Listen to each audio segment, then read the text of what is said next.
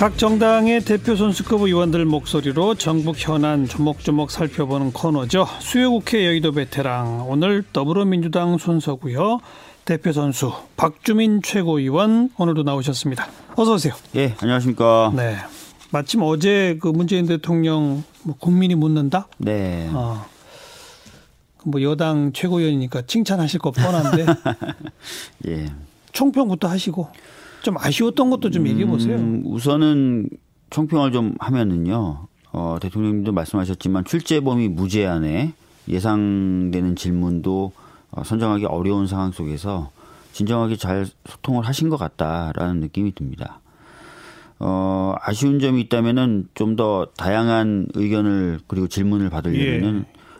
그래도 조금 준비는 있었으면 음. 어땠을까. 음. 아, 그래서 많은 보다 많은 국민들이 궁금해하는 질문들이 좀 나오는 그러니까요. 예, 그런 과정이 좀 있었으면 어땠을까 이런 점은 좀 아쉽습니다. 또 답변을 예. 듣고 추가로 더 들어가는 질문도 하고 뭐 네. 이런 게 전혀 없었잖아요. 사실 근데 이제 300명의 패널들의 이야기를 조금 더 많이 듣다 들으려고 하다 보니까 그렇게 된 것 아닌가. 욕심이 그게 다 충족될 수가 없거든요. 네. 뭐 근데 앞으로 뭐 정해진 계획은 없다 그러지만 제 생각에는 이런 이 과정이 예. 이런 일이 뭐 주기적으로 좀 있었으면 좋겠다라는 생각이 음. 있거든요. 네. 그래서 이번에 아쉬움이 있더라도 다음에 또 하고 또 하고 이런 식으로 좀 해볼 수뭐 있지 않을까 싶습니다. 지난번에는 그 기자 한 명과 일대일로좀 심도 있는 걸 했다. 네. 이번에는 또 국민 300명과 이런 형식을 했다. 뭐 이렇게 다양한 형식을 해보는 것도 네. 뭐 나쁘지는 않죠. 예, 예. 음. 야당들은 뭐 대국민 쇼다. 팬클럽만 모아놓고 하냐. 음. 뭐 이런 얘기를 나옵니다. 글쎄요, 뭐 야당 입장에서는 본인들이 원하는 답변을 대통령이 대통령이 안 하셨다 이런 차원 아니겠습니까? 어 그런데 어뭐 어제 뭐 패널 선정 과정이나 이런 데 있어서 뭐 문제가 있었다거나 그렇게 보지는 않고요. 어 아까도 말씀드렸지만 어제 형식에서는 여러 가지 형식 자체가 예, 가질 수 있는 예. 한계가 있기 때문에 좀 답답한 부분이 있을지 몰라도 계속해서 이런 자리를 가져나가다 보면은 뭐 그런 문제도 해결될 수 있을 것 같다고 생각됩니다. 이번에 이 자리를 마련하게 된 게 어쨌든 5년 임기의 절반 반환점을 돌았다. 이게 이제 하나의 계기 아니겠어요? 네. 어. 여당 내에서도 그 반환점에 대한 무슨 자체 평가 같은 거 했나요? 뭐 여당 내에서 자체 평가를 뭐 정식으로 뭐 이렇게 한 건 아니지만 정식으로 해야 되는 거 아니에요, 사실은? 네, 뭐 저희들도 이제 그런 계획이 전혀 없는 건 아닙니다. 그렇죠. 어차피 총선이 다가오고 예. 있기 때문에 예. 어 여당으로서 음흠. 정부가 했던 일 그리고 여당이 했던 일 좀 검토하고 네, 네. 해야 되는 거죠. 그죠. 예. 계획이 있나요? 그러니까 지금 논의는 하고 있습니다. 예. 사실은 좀 더 일찍 했어야 되는 거 아니에요, 이미? 근데 이제 아시다시피 워낙 현안이 많았었고요. 아, 그리고 예. 거의 두 달, 세 달 가깝게 어, 조국 장관 관련된 음. 그런 것들이 있어서 그렇죠. 예. 어. 저희들이 이제 좀 어, 총선도 있고 하니까 그런 여러 가지 기획들을 고민하고 있는 단계입니다. 네. 자, 패스트 트랙이 당장의 현안이잖아요. 네. 네. 단도직입적으로 법 통과 시킬 수 있어요? 어, 지금 여러 가지 방법으로 어, 야당 의원님들, 다른 당 의원님들 어, 하고 대화를 좀 나누고 있고요. 공식적인 어, 트랙에서도 어, 유연하게 좀 협상을 계속 하려고 노력하고 있습니다. 예. 할 수 있어요? 지금까지 제가 최근에 예. 최근에 저희 이사자키 방송에서 몇 번에 걸쳐 이런 표현을 사용했습니다. 아니 그 난리 난리를 치고도 네. 아무것도 처리하지 못하는 상황도 올 수가 있겠네요. 음. 저희들은 이제 그런 상황은 피하려고 최선의 노력을 다할 것이고요. 다만 지금 이제 자유한국당 쪽에서는 워낙 본인들의 입장이 명확하고 또 강합니다. 게다가 황교안 대표 오늘 오후부터 그렇습니다. 들어갔습니다. 사실 패스트트랙으로 지정됐던 예. 법안들의 철회를 정면으로 요구하시면서 지금 단식에 들어가셨기 네. 때문에 네. 어, 자유한국당을 포함한 협상의 가능성은 많이 줄어든 게 사실입니다. 제로라고 봐야 되지 않아요? 거의 제로라고 봐야 그죠? 될 수도 있습니다. 예. 그렇기 때문에 저희들이 이제 판단을 좀 해야 될 상황이 음. 된 거죠. 음. 자유한국당과 계속 협상을 어, 해야 되느냐 아니면 어, 패스트트랙 지정 당시에 공조했던 어, 여러 세력들과 같이 예, 보다 예. 힘을 모으는데 집중할 것이냐에 대한 판단을 해야 될 상황이 어, 저희들이 원치는 않았지만 음. 예, 온것 같습니다. 네. 예. 그것도 선거법, 공수처, 검경수사권 세 가지라고 한다면 네. 셋 모두를 자유한국당 빼고 처리할 것인지 음. 그 중에 한 가지 두 가지만 할 것인지 네. 또 한 가지 두 가지만은 과연 할 수 있는지 네. 지금 뭐 말씀하신 대로 그런 것들이 다 지금 갈래길로. 나와 있는 거거든요. 예. 굉장히 수가 복잡하고요. 맞아요. 저희들 같은 경우에 뭐 여러 가지 지금 고민하고 있어서 뭐가 딱 정해진 방침이다라고 말씀드리기는 어렵지만 제 개인적인 생각을 전제로 좀 말씀드리면 예.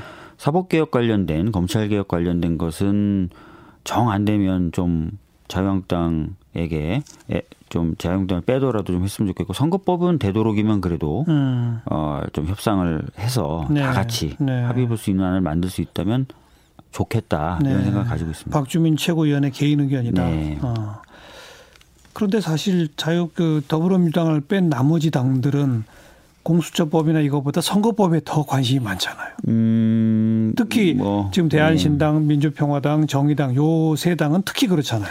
예, 선거법에 관심이 많으신 게 부정할 수 없는 사실이죠. 그러니까요. 예. 근데 박주민 최고위원 말 들으면 서운해할 것 같은데요. 또.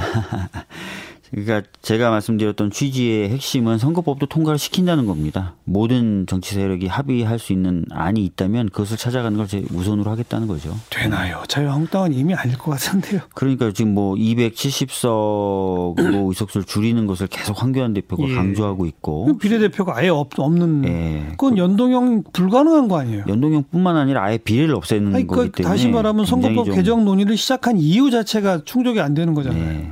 그래서 이제 그런 부분은 저희들도 답답하게 생각하고 있지만 음. 어, 국민분들 입장에서도 다른 건 몰라도 선거법은 그래도 좀 합의를 해서 하는 게 보기 좋지 않겠냐, 합리적이지 않겠냐라는 말씀을 해주시는 분들이 많아서 참. 저희들이 어, 그 노력을 당장 포기하거나 그러진 않겠다 이런 말씀을 드리는 겁니다. 자유한국당을 뺀다 하더라도 지금 지역구가 줄어드는 것 때문에 현행 지역구가 247, 비례대표가 53인데 네. 지금 국회에 가 있는 법은 지역구를 225, 비례대표 75로 바꾸자. 네. 근데 지금 다시 또 여기저기서 나오는 얘기는 아니다. 이건 너무 많이 지역구를 줄이면 안 되니까 240이나 250 지역구는 그대로 두자. 네. 이렇게 되면은 기존 제도랑 도대체 뭐가 달라지는 겁니까? 그러니까 뭐 방금 말씀하셨던 것처럼 225대 75가 아니라 240대 60, 뭐 250대 50으로 가면은 기본 기존의 제도하고 크게 다른 게 없다라고 말씀하실 수도 있는데요. 예, 예.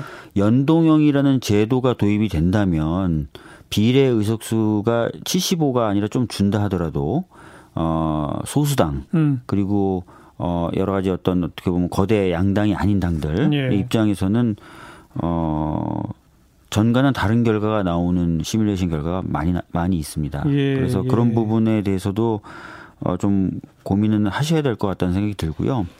그러니까 50석으로 비례대표가 줄어든다 하더라도 네. 배분 방식이 달라지니까 기존 소수 정당들한테는 더 유리해진다. 그 기존 제도보다는 유리해진 기존 제도보다는 부분이 있습니다. 근데 그게 뭐 한 플러스 2, 3석밖에 안 되지 않을까요? 음, 시뮬레이션 결과에 따라서는 또더날 수도 있어요? 더 날 수도 있습니다. 어. 하여튼 저희들은 여러 가지 고민은 하고 있는데요. 어, 조금 오늘 보니까 바른미래당 에서도 225대 75를 꼭 고집하는 건 아니다라는 입장이 나왔더라고요. 예, 예. 그래서 약간 좀 협상을 할 수 있는 숨통은 좀 있는 것 같습니다. 자, 예. 그리고 뭐 공수처 같은 경우에 아예 뭐 기소권 같은 거 주지 말자는 식으로 만약 또 개정이 된다면 네. 그래도 그래도 하는 게 나을까요? 저희들이 생각하는 공수처는 수사권과 기소권을 모두 갖고 있는 겁니다. 그래야만 네. 검찰이 독점하고 있는 수사권과 기소권에 대해서 어, 견제할 수 있다고 보고 있고요. 음. 또 일부 검찰을 중심으로 형성돼 있는 기득권 카르텔을 깰 수 있다고 지금 보고 있는 겁니다. 그러기서 기소권을 포기할 마음은 전혀 없습니다. 예. 그런데 지금 바른미래당이나 이런 데는 의견이 다르잖아요. 바른미래당이라고 이제 딱 부르기도 애매합니다. 두 동강이 났으니까. 바른미래당도 또. 내부에 여러 예. 어, 흐름이 있고요. 예. 어, 그렇기 때문에 저희들이 이제 그런 흐름들을 잘 이렇게 만나면서 어, 사법개혁 관련해서는 네, 여러 가지 원칙을 준수하는 식으로. 예. 뭐 대, 대규모의 충돌이 있었고 그로 인해 현역 국회의원 300명의 3분의 1이 넘는 100명이 넘는 국회의원이 고소 고발되어 있는 네. 패스트 트랙의 대충돌과 그 제 표현에 의하면 난리 난리. 네. 그런데 참 이렇게 어렵군요. 우리 네, 국민들도 뭐, 지칩니다. 좀. 뭐 하나 쉬운 거 없, 없더라고요. 우리 그, 국민이 지친다니까요. 네. 예전에 그 제2기 사, 사회적 제2기 세월호 특조위 네. 사회적 참사 네. 어, 특별조사위원회를 발족시키기 위해서도 패스트 트랙으로 지정을 했고요. 예. 근데 그게 이제 저도 그 당시 이제 지정할 때 저도 이제 그 법안도 발의하고 지정 작업을 음. 같이 했었으니까 본회의 올라가면 저는 문제 없이 통과될 거라고 생각했는데 네. 막상 또 본회의 올라가서도 한 달 가깝게 엄청나게 또 협상을 하고 밀고 당기고 예. 했었거든요. 예. 그래서 지금 많이 그, 잊었지만 일명 유치원 3법 네. 그것도 패스트트랙 올라가고 시한 네. 다 됐잖아요. 22일부터는 사실 표결 가능한 상태가 됩니다. 그것도 또 어떻게 될지 모르죠 지금. 그 부분에 대해서는 제가 이제 들은 바로는 큰 들은 차이, 바로는 네. 크, 뭐 크게 그거를 뭐 거부하겠다라는 의사는 없는 것으로 알고 있습니다. 그나마 네. 다행이긴 하네요. 네. 음. 하여간 어렵습니다. 네. 국민이 지칩니다. 아까 잠깐 언급 나왔지만 황교안 대표 단식 농성 첫 뉴스를 딱 듣고 느낌이 어땠어요?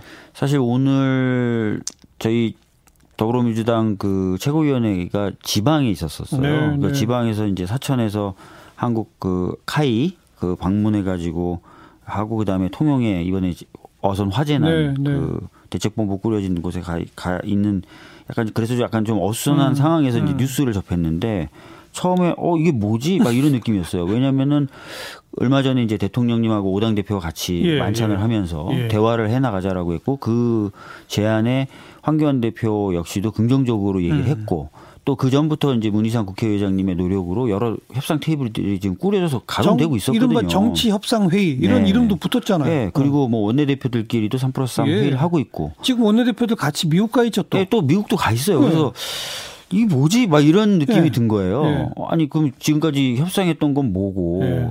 그 협상 또 앞으로 계속 하자고 얘기하고 있는 상황에서 갑자기 이건 뭐지? 이런 느낌이 들, 드는 거죠. 예. 좀 많이 좀 놀랐습니다. 그냥 예. 뭐지 하고 끝이에요? 아니죠. 사실은 아까도 말씀드렸던 대로 어.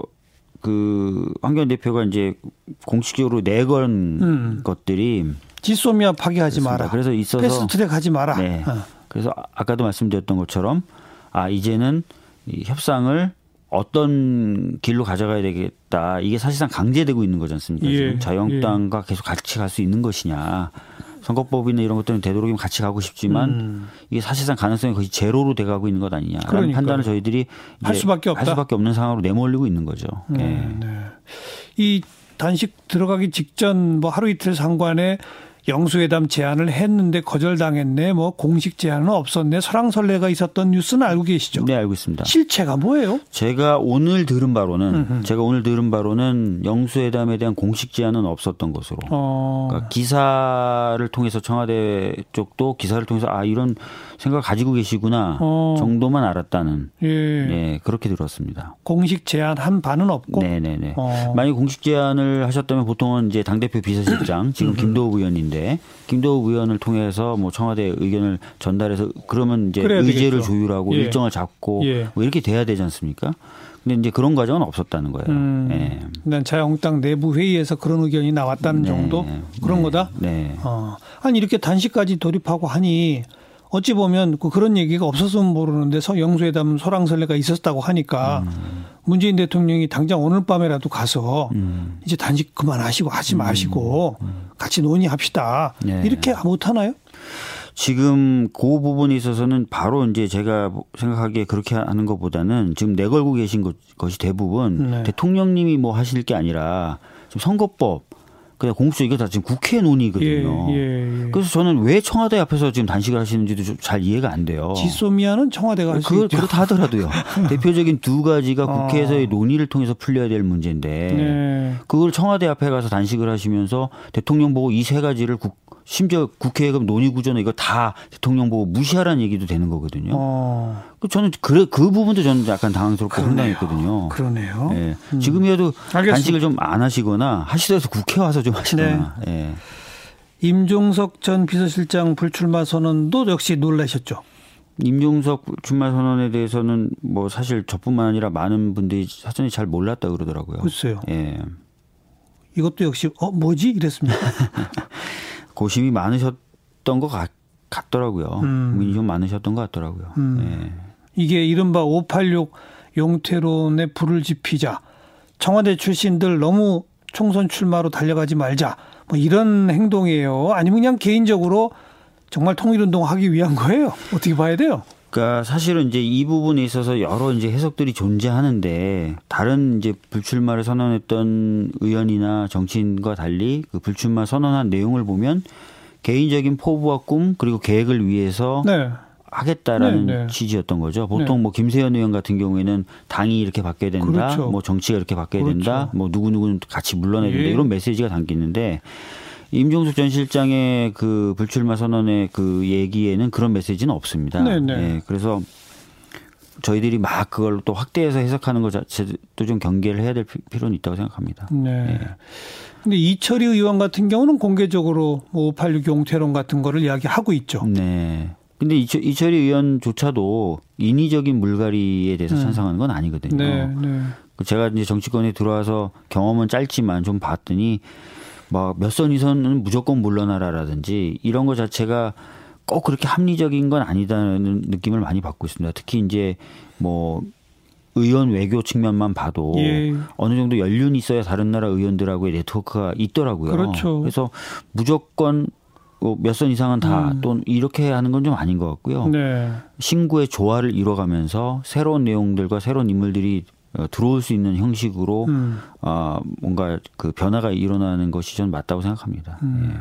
그래도 전체 국회의원 300명 중에 네. 20대 30대 의원이 딱 둘밖에 없다면서요? 네. 사실 그 부분은 이건 너무 심한 거 아니에요? 그, 그 부분은 어, 더불어민주당에서도 반성을 해서 그러니까요. 어, 이번에 이제 공천 과정에서는 그런 부분을 좀 많이 음. 반영하려고 지금 고민하고 있습니다. 음. 예. 얼마나 갑니까? 30대 이하가 몇 명이나 돼요? 지금 현재 뭐, 뭐 저희들이 딱 선수가 다 확정된 게 아니라서. 아니, 근데 목표치가 있을 거 아니에요? 글쎄요. 지금 당원 당 규상으로는 10% 얘기가 규정이 있거든요. 어. 뭐 그래서 10% 또는 그 이상이 되지 않을까 싶습니다. 예. 그 청년이죠, 청년. 네. 네. 아, 청년 비중이 10%라. 네네. 청년이 몇 세까지로 돼 있어요? 45세까지 돼 있어서요. 그것도 바꿔야 돼요. 사실 좀 그런 부분이 있는데요. 그래서 그것도 만 45세죠? 네. 그래서 저희들이 좀 더 젊게 젊은 분들 많이 모시려고 지금 작업을 하고 있고요. 네. 뭐 비례든 아니면 지역구든 그게 하나의 공천의 예. 기준이 될 것이라고 봅니다. 그래야 되겠죠. 예. 어, 임종석 전 실장 얘기로 시작했으니까 그거 조금 더 질문 드리면 뭐 총선 안 나간다 통일운동 한다고 했습니다마는 통일부 장관설도 있고 뭐 대북 특사설도 있고 그건 어떻게 되는 거예요? 글쎄요 사실은 뭐 통일부 장관설은 사실 좀 전에 그러니까 한 1, 2개월 전에 거론이 됐었던 얘기거든요. 그리고 나서는 별로 얘기가 안 나왔던 부분입니다. 그래서 아마 그거는 제가 보기엔 좀 아닌 것 같고요. 어, 특사는 뭐 어차피 민간인 자격도 특사 자격을 부여받아서 갈 수 있으니까 어. 그 부분은 뭐 열려 있는 부분이라고 생각합니다. 네, 네, 네. 그런데 본인은 제도권 정치를 떠난다라고 표현한 게 그게 그게 뭐예요? 입각도 안 한다는 얘기로 봐야 돼요. 어떻게 봐야 돼요? 음, 지금 현재로서는 말씀하신 대로 입각이라든지 출마 이런 것들 다 안 하겠다. 음. 민간 영역에서 뭔가 해보겠다라고 예. 지금 하고 있는 것 같습니다. 예. 예. 그 선언한 다음에 두문불출 안 나타나더라고요. 아무래도 뭐 나타나게 되면은 당연히 이제 뭐 여러 가지 질문을 받지 않겠습니까? 본인의 뜻을 예. 정확히 밝히면 될 텐데. 뭐 좀 고민 고민 되겠죠. 개인적으로 잘 모르세요? 저는 이제 사실은 제가 정치하면서 뭐 음. 몇번 뵀었고요. 음. 어, 이렇게 자주 뵙거나 그런 사이는 아닙니다. 그러니까 그래서 연락은 취해보진 못했군요. 그 네. 선언 이후에. 네. 아. 자유한국당도 김세현 의원 삼선의 여의도 연구원장의 불출마 선언 아예 당 해체하자. 네. 이 당이 역사의 민폐다. 네. 좀비 정당 뭐 이런 얘기까지 그뭐 반향이 있을까요? 실제로 뭐 두 가지 이제 얘기를 하신 것 같아요. 하나는 이제 자유한국당에 대한 반성과 쇄신을 촉구하는 것이 하나 있었을 것 같고요. 두 번째는 정치 일반에 대해서 이대로 가면 안 된다라고 말씀하신 것 같은데 그 정치 관련된 부분에서는 특히 이제 국회에서 소모적인 정쟁만 하고 뭔가 결과물을 못 내놓는 부분 그런 부분에 대한 회의를 많이 얘기하셨거든요. 예. 예. 그런 부분은 이미 이제 저희 더불어민주당에서는 어, 어, 좀 국회를 혁신해서 일하고 성과를 낳는 국회를 만들자고 했, 했었고 그래서 좀 그런 부분에 있어서는 좀 반향이 있을 것 같고요. 음. 쇄신 부분은 지금 자유한국당 분위기 보면은 그렇게 환영받지 못하고 있는 것 같습니다. 음, 예. 그 내부 문제긴 한데 네. 그런 당 내부의 보수 통합과 쇄신 이런 문제에 있어서는 황교안 대표의 단식 투쟁이 어떤 영향을 미칠까요? 그러니까 일각에서는 이제 황교안 대표의 단식을 보고 어 그렇게 평가를 하는 경우도 있더라고요. 그러니까 당내에서 지금 쇄신과 혁신, 어, 어또 책임론, 어. 당 대표나 원내대표에 대한 책임론이 부각되니까 그런 내부의 어떤 갈등을 좀 외부로 돌리기 위해서 음. 전격적으로 좀 단식을 강행한 것 아니냐. 네, 네. 그렇게 되면 이제 어떻게 보면 중 어떤 그 싸움의 음. 전선이 형성이 바깥으로 되고 그렇죠. 싸움의 중심이 황교안 대표가 될 수밖에 없지 않습니까? 예, 그런 예. 상황에서는 누구도 황교안 대표를 비난할 수가 없잖아요. 예. 책임지라고 할 수 없고 물러나라고 할 예. 수가 없지 않습니까? 예. 그래서 그런 정치적 노림수가 있지 않겠냐라는 일각의 평가도 있더라고요. 예. 아마 그래서 지켜봐야 될 겁니다. 아마 단식을 이제 시작하셨으면은 이제 오늘 하셨으니까 당내 쇄신 논의가 음. 줄어드는지 이런 건 좀 지켜봐야 될 것 같습니다. 음. 예. 아니 쇄신, 혁신, 책임론 다 피해가서 외부와 싸움만 계속하면 어쨌든 자유한국당은 뭔가를 해내서 보여줘야 되잖아요. 다음 총선에. 그래서 언제 뭐 하려고 하는 거죠? 저는 뭐 제가 자유한국당 사람은 아니, 아니지만 좀 그런 것도 걱정이 되고 또 하나는 아까 말씀드렸던 것처럼 저렇게 이제 외부 투쟁에 이제 당 대표가 집중하게 되면은 국회 내에서 열렸던 협상 테이블들은 아무 의미가 없어지게 되는 거예요. 그렇게 네. 되면은 20대 국회가 정말 일 안 하고 성과 없는 국회였는데 마지막까지 아마 그, 그 굴레를 네. 그 벗어나지 못할 것 같다는 생각이 듭니다. 오늘도 답답하게 인터뷰를 끝낼 수밖에 네. 없는 상황이 아쉽습니다. 네. 그래요. 민주당의 박주민 최고위원 수고하셨습니다. 예, 감사합니다.